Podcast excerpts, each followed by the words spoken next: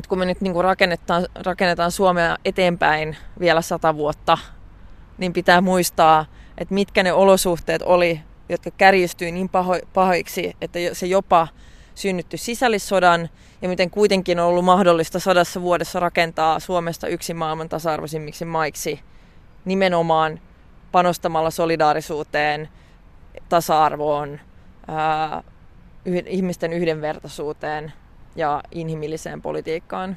Kansanedustaja ja Vasemmistoliiton puheenjohtaja Li Andersson, me seisomme nyt Porin kirkkopuistossa ja edessä on sisällissodan punaisten vainajien muistoksi tehty muistomerkki. Miltä se sinusta näyttää? No, tämä on hyvin, hyvin kaunis muistomerkki ja siinä on myöskin kaunis lainaus. Eli Aulikki Oksasen sitaatti tuossa muistomerkissä ja musta oli hienoa nähdä myöskin itse asiassa, että tässä on ihmisiä viemässä kukkia muistomerkille, että selvästi niin kuin, äm, asia, joka edelleen koskettaa monia suomalaisia täälläkin hyvin läheisesti. Niin se säe, mikä tässä muistomerkissä lukee, on, että ei synny rakkautta ilman oikeutta. Joo. Ja siis sehän on oikeastaan niin kuin tärkeä muistutus nykypäivänäkin.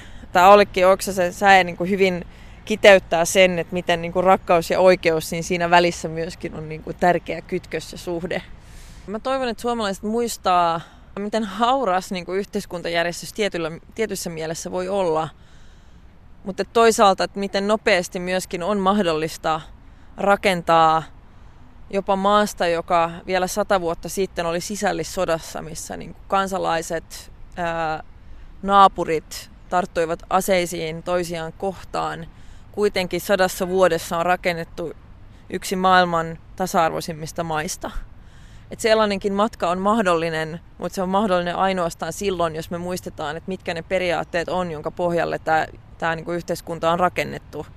Mä kävin keskustelua demokratiasta, jossa oli kaikki puolueiden puheenjohtajat paikalla, jossa ikään kuin eräs puheenjohtaja yritti määritellä demokratian niin, että että kaikkien ihmisten yhtäläinen ja jakamaton ihmisarvo ei ikään kuin osa demokratiaa. Tai niin kuin hän, hän määritteli demokratiaa niin, että tämä ei olisi ollut osa sitä.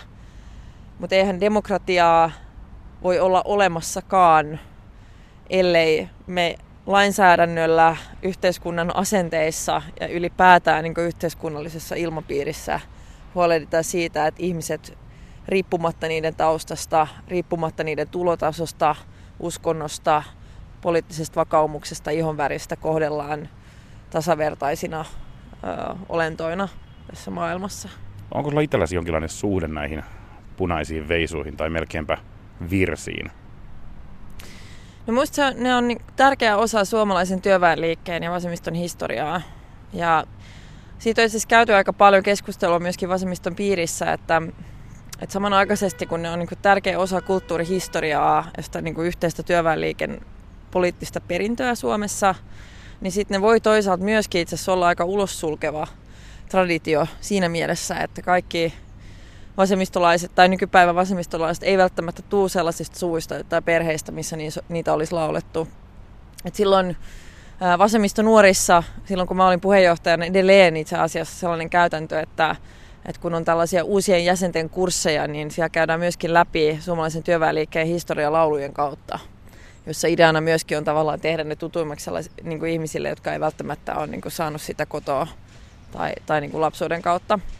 Mutta onhan ne, siis jotkut niistä on, on todella voimaannuttavia mun mielestä. Ja voi olla, että sanon riistäjän lait esimerkiksi on sellainen, joka muista hirveän voimaannuttava sanonta, ei ole vanhentunut lainkaan. Ähm, Mutta sitten monet niistä on hirveän surullisia myöskin, että kyllähän ne kertoo niin kun, sitten omalta osaltaan myöskin murheellisimmista vaiheista suomalaisen vasemmisto- ja työväenliikkeen historiassa. Mä kutsun sut tähän keskusteluun oikeastaan sen takia, että tietyllä tavalla Vasemmistoliiton puheenjohtajana juuri sinä edustat Suomessa tällä hetkellä sodan hävinneen osapuolen aatehistoriallista perintöä. Minkälainen suhde sulla itselläsi on sadan vuoden takaisiin tapahtumiin?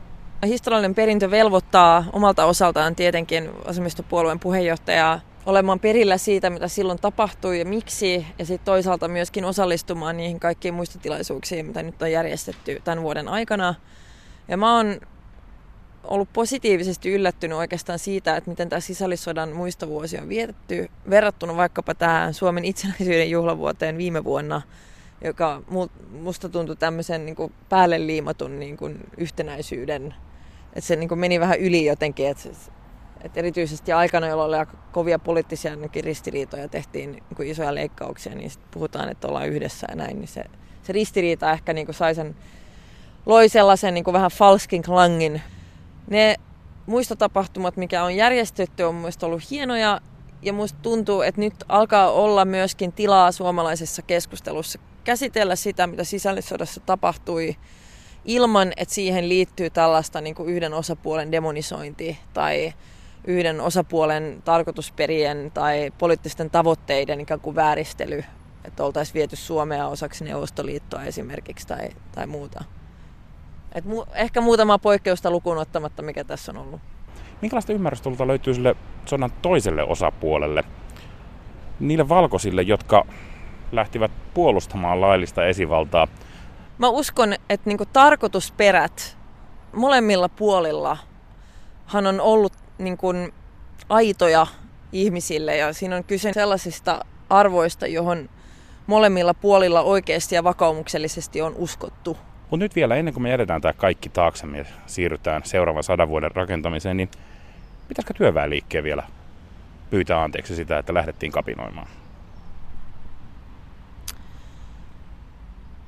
Tämä on mielenkiintoinen kysymys, jonka mä en ole kuullut esittävän itse asiassa aikaisemmin ainakaan mulle niin tämän vuoden aikana. Tavallaan niin kaikki osapuolethan ovat jo niin kuin vuosikymmenten saatossa osittain tämän niin kuin murheellisen hiljaisuuden niin kuin kautta myöskin käsitelleet niitä tapahtumia ja niitä, niin kuin, niitä asioita, joihin itse on syyllistynyt silloin. Ja musta on jokaisen yksittäisen ihmisen siinä tapauksessa myöskin asia ikään kuin pyytää anteeksi niitä murhia tai epäkohtia, mitä silloin tapahtui.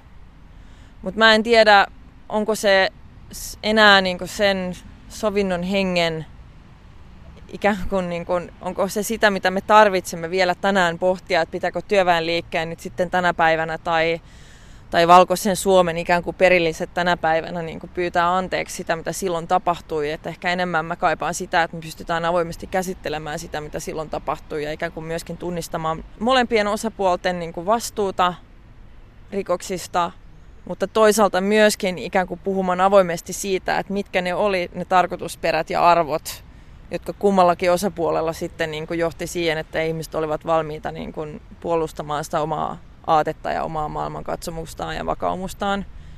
Et surullinen tapahtumahan se on niin kuin joka tapauksessa ja siitä, siitä nyt mun mielestä vallitsee niin kuin tosi laaja yhteisymmärrys myöskin Suomen sisällä.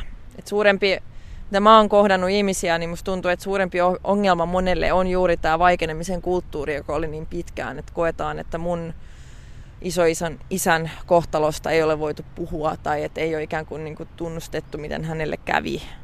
Ja, ja siihen on nyt onneksi tullut muutos ja mä näen sitä pelkästään niin kuin hyvänä asiana. Me voitaisiin vähitellen päästä perinnöstä irti ja antaa se siirtyä osaksi historiaa. Joo, mutta osaksi sellaista historiaa, jota käsitellään, josta puhutaan, josta tehdään tutkimusta, jota voidaan käsitellä niin kuin myöskin taiteen ja kulttuurin keinoin, mitä Suomessa tämän vuoden aikana myöskin on tehty niin, niin elokuvataiteessa kuin esimerkiksi teatterilavoilla.